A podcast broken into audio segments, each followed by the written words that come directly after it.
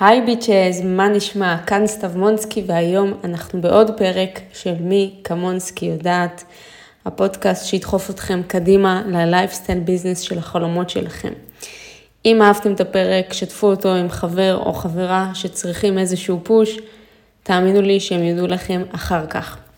בפרק היום אנחנו נדבר על החופשה שלי בדובאי, אמנם זה היה שבעה ימים, אבל לקחתי משם המון המון ואני עוד בטוח אחזור. למדתי משם המון המון דברים שאפשר ליישם בעסקים כבר עכשיו, דברים שמאוד מאוד הרשימו אותי. מי שקצת מכיר את ההיסטוריה על רגל אחת, עד לא מזמן זה היה פשוט מדבר, מצאו שם נפט, המדינה נהייתה מאוד מאוד עשירה, השקיעה את כל הכסף בפיתוח, והיום היא מוקד תיירותי מטורף, באים מכל העולם, ו-80% אה, מהאוכלוסייה, אולי אפילו יותר, בעצם תיירים או עולים מכל מיני מקומות, המקומיים מהווים אה, יחסית מיעוט. אז אה, העיר הזאת, אחת המפותחות שראיתי, עיר עתידנית לחלוטין, התפתחה בטיל, וגם אנחנו רוצים להתפתח בטיל, אנחנו לא רוצים להתפתח לאט לאט, ולכן יש הרבה ללמוד מהעיר המקסימה הזו. העיר הזאת אה, שוכנת, דובאי בעצם, באיחוד האמירויות הערביות, בעצם יש שבע נסיכויות. כל אזור יש כזה נסיך, אה, משהו כזה. בקיצור, מעניין מאוד, בואו נצלול ישר אה, לתוכן, אני לא אעלה אתכם בפרטים, בלי קשר ממליצה לטוס לשם ולראות לבד. אז מה למדתי מהביקור שלי בדובאי? מספר אחד מתוך עשר שכתבתי לי במחברת, בשביל לגבות מחירי פרימיום, אתם צריכים לתת שירות פרימיום.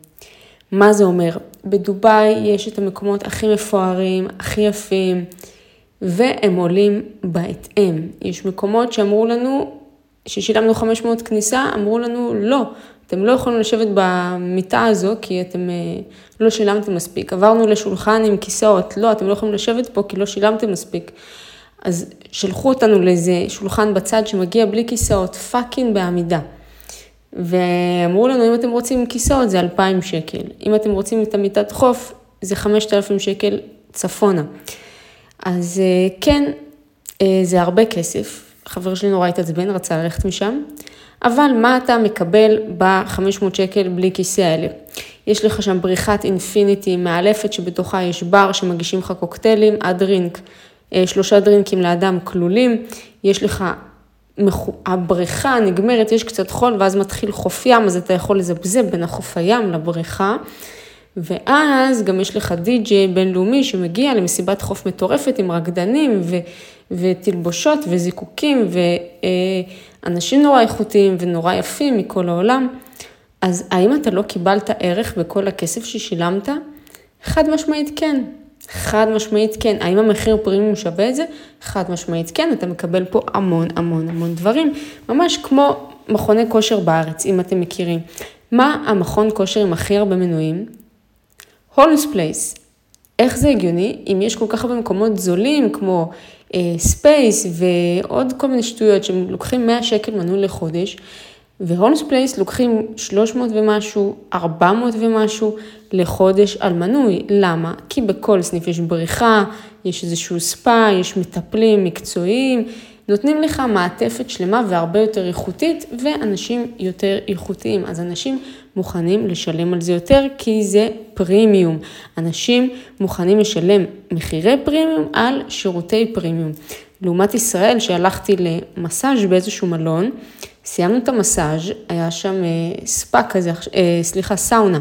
כמה זמן אתם יכולים לשבת בסאונה? גג, גג, גג, עשר דקות, אם אתם רוצים ככה למשוך את החוויה.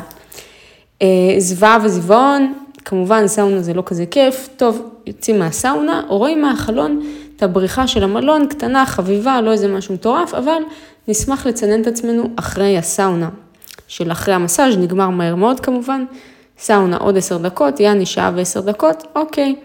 ניגשים למלון, כי אנחנו לא מצליחים לעבור לבריכה, אומרים לנו, אה, אה, הבריכה זה בתוספת תשלום.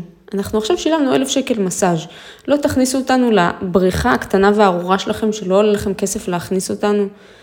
כאילו, איזשהו, שילמנו הרי מחיר פרימיום, סבבה? אני לא יודעת, אולי זה כבר שגרתי, בעיניי זה די הרבה למסאז' ביחסית לכל המדינות האחרות שהייתי בהן במסאז'ים. לא תיתנו לנו כוס יין זול, לא תיתנו לנו חלוק אה, הביתה, מתנה, לא תכניסו אותנו לבריחה.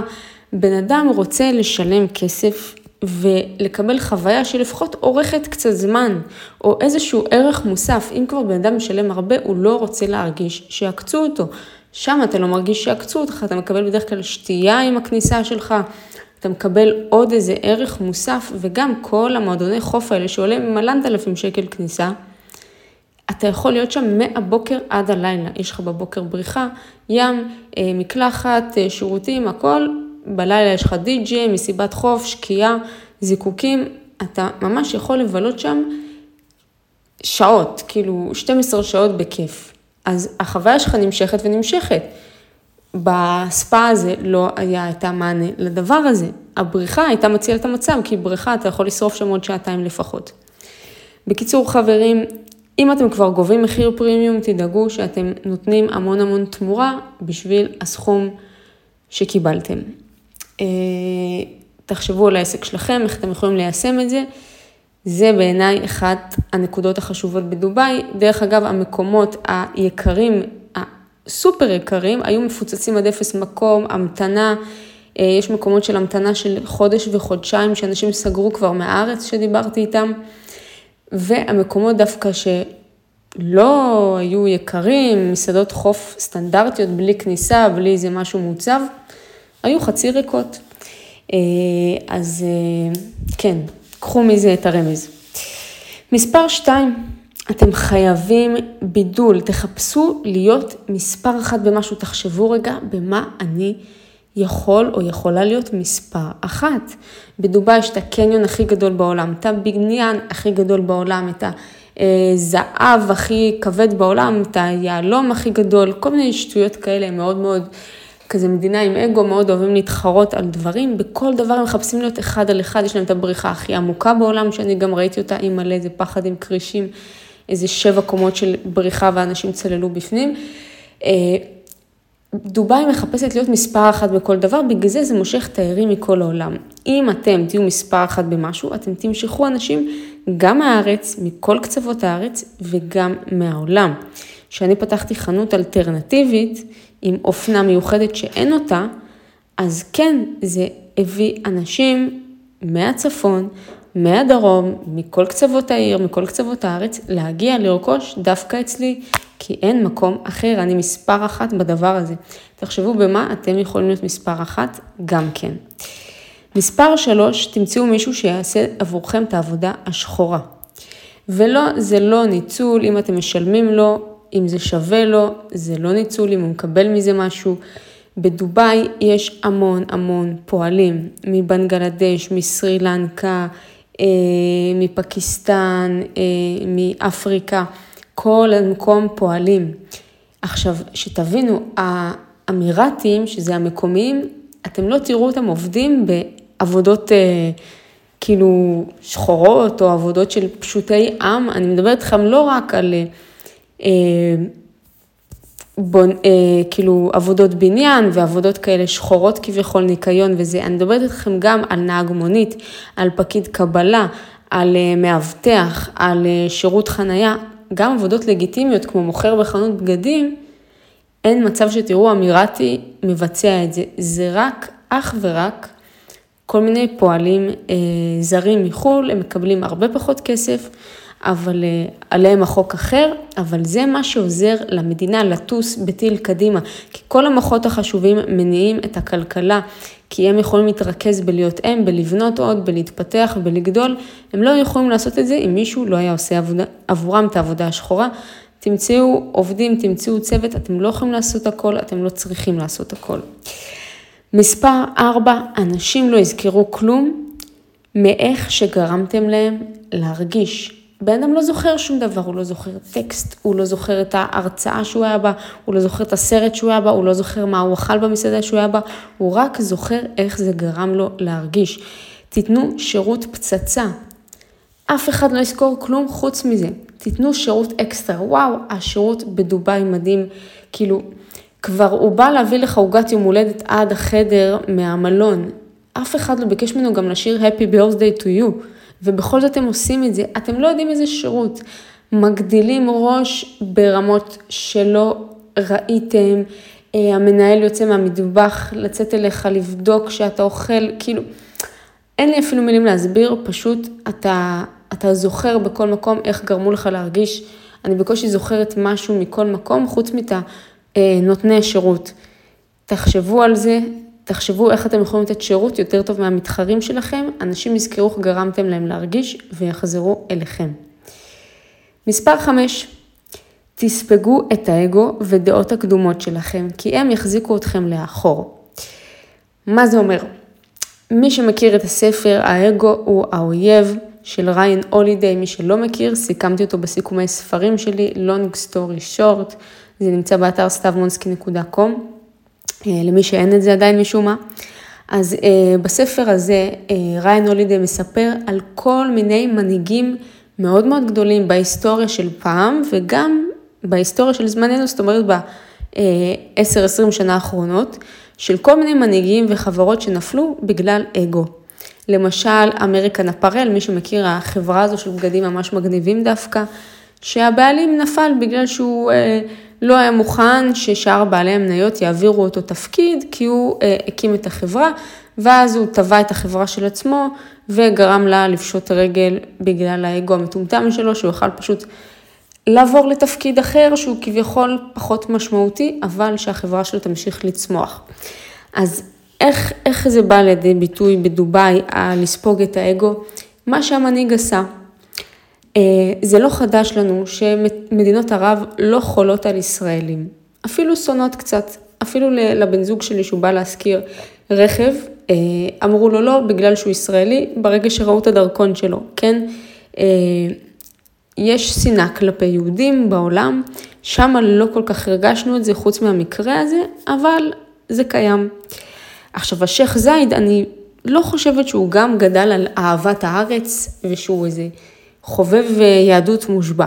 אבל הוא אמר, ישראלים אחלה תיירים, בואו נעשה שלום, נכניס עוד כסף למדינה. אצלו מספר אחת המדינה, הכלכלה שלה, הפיתוח שלה, הוא מבין אה, שרוב הכסף של המדינה מגיע מתיירות. אה, מעל 20% מהתמ"ג של המדינה זה תיירות, רק שתדעו. אז, אה, וגם הישראלים חולים על לבזבז, ובטח שבדובאי. אז אה, אנחנו אחלה תיירים, והוא החליט לעשות שלום, השייח' זייד, בזמנו חתם עם ביבי, על בעצם שלום בין המדינות, ומאז אנחנו יכולים לטוס, בערך שנתיים חלפו מאז, שנתיים או שלוש, מ-2020. ואנחנו נהנים מזה. עכשיו, השייח פשוט ספג את האגו שלו, ועכשיו המדינה צומחת. מדינות אחרות מטומטמות שמקיפות אותנו, לא יכולות לעשות אותו דבר. תגידו לי, אם היה עכשיו שלום עם לבנון, סבבה, לבנון גובלת אה, ממש בצפון הארץ. מה, לא היינו הולכים למסעדות אצל הערבים, אצל הלבנונים, לאכול במסעדות שלהם בכלום כסף, מסעדות מצוינות, לא היינו הולכים שם לבתי מלון, לא היינו הולכים שם אה, לחוף, להשתכשך בכלום כסף, כל מיני צימרים, כולם היו נוסעים, היינו מפציצים את המדינה בכסף, הם לא יודעים מה לעשות עם כל הכסף שהיינו מביאים להם. מרוב שיקר פה, אז היינו הולכים לשלם את זה שמה. למה להחזיק את האגו בשביל מה? בשביל מה? אז איך ליישם את זה בעסק שלכם? תחשבו מה טוב לעסק, לא מה טוב לכם. תחשבו איך להגדיל אותו, איך להצמיח אותו. אל אל תישארו עם האגו, לא, אני צריך להיות המנכ"ל בגלל שאני אה, הקמתי את העסק. לא, לפעמים יש מנכ"ל יותר מנוסה ויותר טוב ממכם, שיעשה את התפקיד יותר טוב מכם. אני ידעתי שאני מנהלת לא טובה, ועם כל הכבוד שהקמתי עסק, אני צריכה להביא מנהלת, אין מה לעשות, אני טובה בשיווק, אני טובה בקריאייטיב, אני טובה בעוד דברים. בניהול אני לא טובה, הכל בסדר. להוריד את האגו, להביא מישהו שיעשה את זה במקומך, וזהו, ככה העסק צומח. יופי, נעבור למספר 6. never outshine the master. מה זה אומר? אני אסביר לכם מה זה never outshine the master, איך אני אתרגם את זה לעברית. Uh, בעצם לעולם אל uh, תעפיל על הממונה עליך, פחות או יותר. זה uh, עיקרון מספר שנקרא 48 החוקים לכוח, 48 laws of power. וואו, וואו, וואו, ספר מצוין. ספר מצוין, בקרוב אני אסכם אותו גם, אני פשוט באמצע שלו. אה, הוא נתן שם המון דוגמאות בספר על למה לא להפיל על המתחרה שלך, על, ה, סליחה, על הבוס שלך, המלך שלך, הממונה עליך, למה לא להפיל עליו. ההפך, אתה צריך לתת לו קרדיט, לתת לו לגרום שזה, לחשוב שזה הרעיון שלו, להאדיר אותו כל הזמן. למה? כי אם אתה המשרת שלו, או ליצן החצר שלו, של המלך, אם אתה תתחנף אליו ותגיד לו, וואו, איזה מלך טוב וחכם אתה, ותיתן לו רעיונות, ותגרום לו לחשוב שזה שלו, וכל הזמן תפאר אותו, מה הוא יעשה? הוא יקרב אותך לצלחת, הוא יזמין אותך לארוחה, הוא יכיר לך את הבת שלו, הוא ייתן לך תפקיד יותר טוב, הוא יביא לך בגדים, הוא יקדם אותך, הוא יעבוד בלקדם אותך. אם אתה תנסה להפיל עליו, מה הוא ינסה לעשות? להיפטר ממך כמה שיותר מהר. אף אחד לא אוהב איום, בטח לא מישהו שהוא בעל סטטוס גבוה. אל תנסו להפיל על, המת... על הממונה עליכם בחיים. עכשיו, איך זה בא לידי ביטוי בדובאי? בדובאי בכל בית עסק שתגיעו אליו, אם זה מסעדה, אם זה בית מלון, כל בית עסק, לא ראיתי בית עסק אחד, שאין שם תמונות של שלושת השייחים תלויים בענק על איזשהו קיר. למה זה ככה? אה, בעצם ממה שהבנתי, אני לא בטוחה שזה נכון, שמעתי את זה מכמה אנשים, לא חקרתי את זה לעומק, אבל באיזשהו שלב, ממחזור מסוים, נניח איזה שני מיליון, אז אה, בדירם, דירם זה מטבע כמו שקל, זאת אומרת הדירם הוא כרגע 0.9 שקל, אז זה כמעט אותו דבר עם השערי המרה. אז אה, בעצם סוג של מתחנפים אה, לשייחים של המקום, ובאיזשהו שלב מתחילים להפריש להם אה, כספים מהעסק, סוג של פרוטקשן של המדינה, במקום שיהיה לך עבריינים כמו בארץ, בעסקים מסוימים שדופקים לך בדלת, אומרים תביא כסף פרוטקשן, אחרי כן נפוצץ לך את המקום ונשמור עליך מכנופיות אחרות, כמו שבארץ קורה, ברוך השם זה לא קרה לי מעולם, כי אני בקניון. אבל אה, זה קיים, כי בארץ אף אחד לא מגן עליך. שם, אם מישהו יאיים על הציבור, יחתכו לו את הראש בלי שאלות, לא כמו אצלנו מדינה דמוקרטית, יכתבו לו אזהרה במשטרה, מקסימום וישחררו אותו לחופשי. שם פשוט יגמרו אותו, יזרקו אותו מתחת לים. המדינה לא רוצה שאף אחד יחתוך מהרווחים שלה, היא רוצה לחתוך מהרווחים. צריך להתחנף לממונים כדי שלא ישרפו לך את המקום, כדי שלא יעשו לך איזה משהו. אה, זה לא מקום דמוקרטי במיוחד, אז אה, כל האמצעים כשרים. אז אל תתעלו על הממונים עליכם. אל תעשו את זה, תנו את הקרדיט למי שצריך, גם בחיים, גם בעסקים. אם אתם עובדים אצל מישהו, אל תנסו לחתוך אותו. ההפך, תאדירו אותו, כל הזמן תיתנו לו קרדיט, תגידו שאתם למדתם אצלו, שכל מה שאתם יודעים זה ממנו, ואז הוא יוכל להכיר אתכם לאנשים אחרים. אה, בהקשרים שלו, שגם יעזרו לכם להתקדם, מאשר שהוא ישרוף אתכם בכל הארץ עם הקשרים שלו. תמיד תיתנו קרדיט, תמיד תיתנו אהדה לממונה עליכם ותשרתו אותו כמו שצריך. מספר 7, תטפחו את התדמית שלכם. אה, מה שראיתי בדובאי, כל הזמן מטפחים את התדמית של המקומות, לכל הבתי עסק שם יש אינסטגרם מתוקתק, אתר מתוקתק, שירות לקוחות מתוקתק. אה, מערכות אה, ממש יפות, ממש בכל מקום, חשבו על התדמית. למשל, במועדונים יש תמיד שירות של הכניית רכבים. אם האוטו שלך הוא פחות מאיזה מיליון שקל, מכנים אותו בתוך החניון שאף אחד לא יראה. אם יש לך אוטו מטורף, נדיר ואקזוטי, מכנים אותו על המדרכה כדי שכל מי שיגיע במונית או ברכב להיכנס למועדון, יראה שורה של צי מכוניות מרהיב. יוקרתי ומהמם וידגיש את הסטטוס של המקום. אז כמעט בכל מקום שתגיעו אתם תראו צי מכוניות של מטורף, כאילו רולס רויס, פרארי, אה, מכוניות הכי יקרות שיש, ממש מחוץ אל המועדון, למסעדה, לקניון, אה, הם אה, מאוד רוצים לשמר את התדמית שלהם.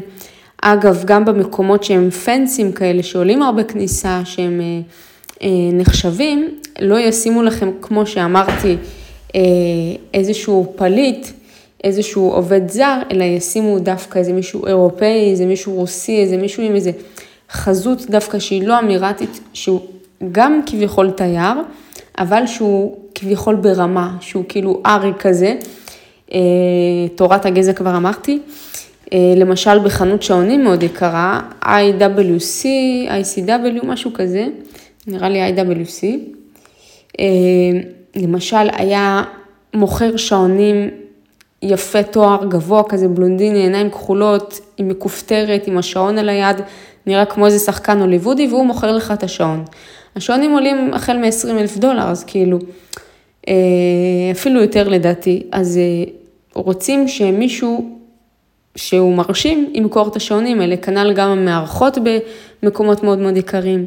אז תטפחו את התדמית שלכם, אם אתם עושים סרטון, תיראו טוב, תתאפרו, תשימו משהו יפה שמכבד אתכם, אה, תבדקו שהרקע יפה, שהוא מסודר, שהוא נקי, שהוא אסתטי, תנסו לשמור על פיד אסתטי באינסטגרם, תנסו שכל משהו אה, ויזואלי, כל מה שהעין של הקהל שלכם רואה, מאוד מאוד ירשים אותה, מאוד יציג אתכם באור חיובי. מספר שמונה, תדעו את מי לשבץ. אז נראה לי אמרתי את זה כבר בסעיף הקודם, תדעו את מי לשבץ לאן. אז כמו שאמרתי, אם אתם מוכרים שעונים יקרים, תשימו מוכר מאוד מאוד מרשים, שנראה כמו מישהו שאשכרה הולך עם השעון, שזה חברה שוויצרית, שעונים, אה, שעון שוויצרי, אז שמו מישהו עם חזות כזו שוויצרית. אה, ממש בכל מקום דאגו אה, לשים אנשים שנראים על רמה. אז תדעו את מי לשבץ בכל מיני תפקידים אצלכם. אם אתם רוצים איזשהו, הרבה פעמים נגיד אני שמתי לב לזה טעות uh, חמורה מאוד שהרבה uh, בעלי עסק בתחום המנטורינג עושים, זה המנטורים שהם משבצים. יש מין נטייה כזו לשבץ כמנטור איזשהו בן אדם שסיים אצלך קורס לפני חודש, או איזשהו בן אדם שהצלחת להביא במשכורת של 3,000 שקל. וזה בן אדם שהוא לא על רמה, ואז זה שורף אתכם.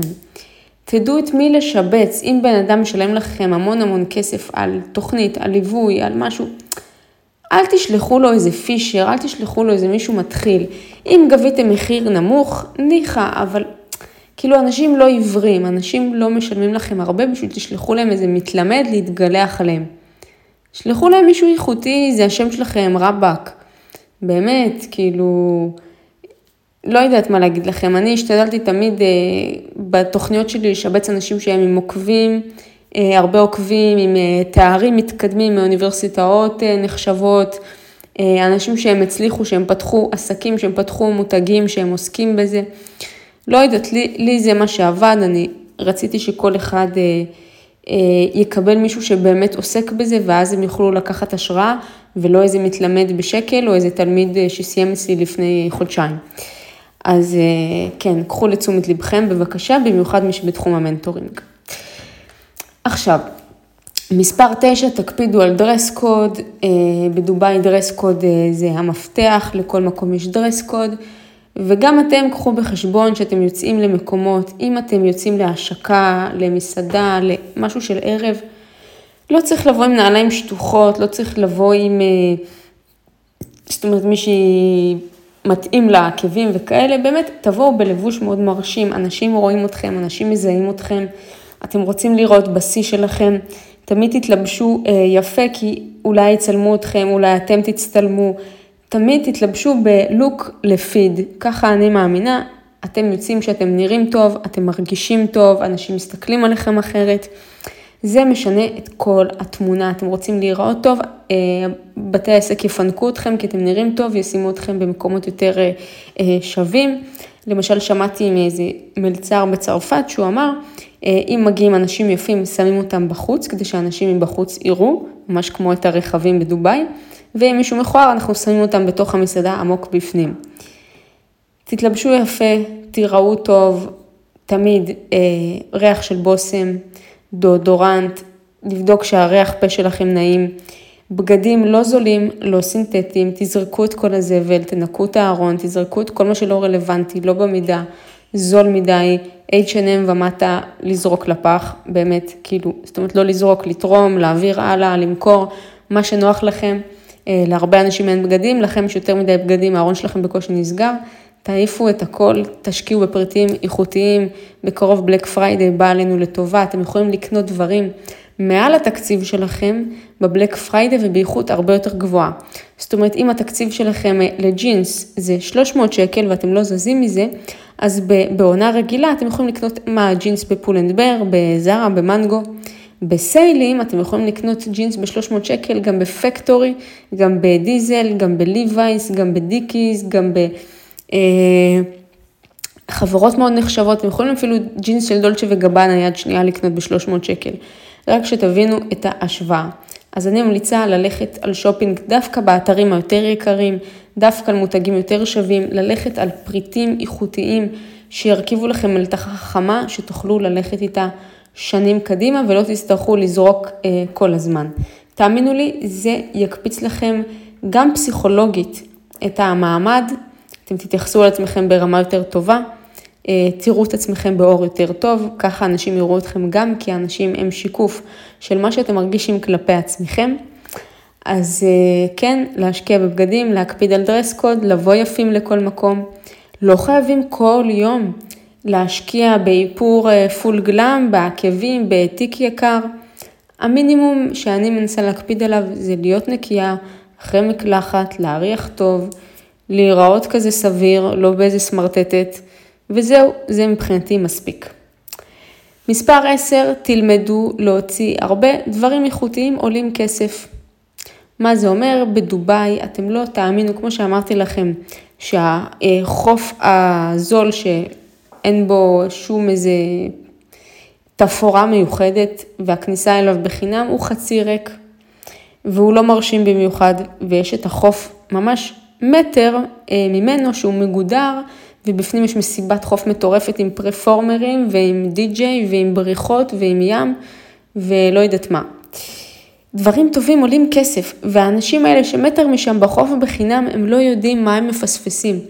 היה לי ככה גם באילת. באילת אני אה, עבדתי בפנג'ויה, בעצם הבאתי לשם את צוות המאפרות שלי לאפר, יש לי המון מאפרות מאילת. סביבות ה-20 מאפרות, אה, כל אירוע אנחנו מגיעים, ומאפרים אה, בעצם אה, את כל הקהל של הפנג'ויה. אז בקיץ הייתי שם פעמיים. ומתוקף התפקיד שלי, אז אני הגעתי בשביל להשגיח על המאפרות, לדאוג לכל האופרציה, להביא להם ציוד. ובעצם יש, הפנג'ויה מוכרים לכם צמידים כאלה עם כל מיני מסלולים.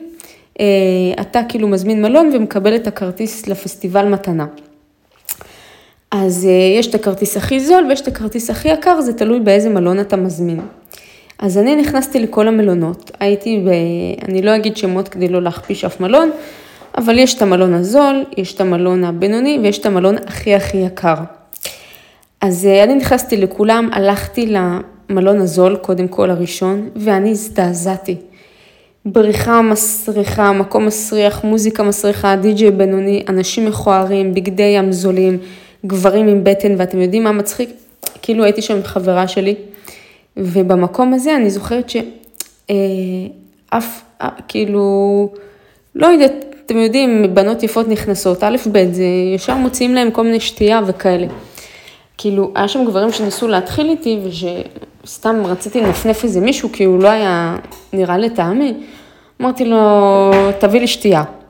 ככה בשיא החוצפה, לא היה לי אכפת. ואז הוא התחיל לרדת עליי. חיה בסרט, זה, כאילו, בן אדם ממש ממש אה, מסריח. כאילו, גישה ממש מסריחה. אה, טוב, הלכנו משם, בכל מקרה היה שם ממש ממש מעפן. אה, עברנו לבריכה הבינונית, היה נחמד, היה סביר, כן התחילו איתנו, כן הביאו לנו שתייה. אה, מבחינתי זה גם מדד לאיכות של הגברים, אגב. אנשים יותר יפים, יותר כיף, יותר מוזיקה טובה, יותר אפקטים. אחרי זה הלכנו למלון הכי יקר. תקשיבו, הרגשתי במדינה אחרת. לא, כף רגל שלנו לא דרכה שם, הוציאו לנו שתייה, לא הטרידו אותנו, לא דיברו איתנו. בנות יפות, בגדי יום יוקרתיים, הכרתי את כל המותגים שם בעל פה, אין שם בגד ים אחד, פחות מ-700 שקל. אנשים הכי יפים שראיתי, מוזיקה הכי טובה, אפקטים מטורפים, תאורה מעל כל הבריחה. ומה שאני מנסה להסביר פה, זה שכל מלון עלה אולי 300 שקל יותר לאדם. והאנשים בבריכה הראשונה, שרק לשם מותר להם להיכנס, הרי הם לא עובדים בפסטיבל, כל אחד מותר לו רק לבריכה של עצמו. הם לא יודעים מה קורה במלון ליד, הם פשוט לא ידעו לעולם. פשוט צריך לשלם יותר, זו חוויה אחרת לגמרי, תתרגלו לשלם יותר.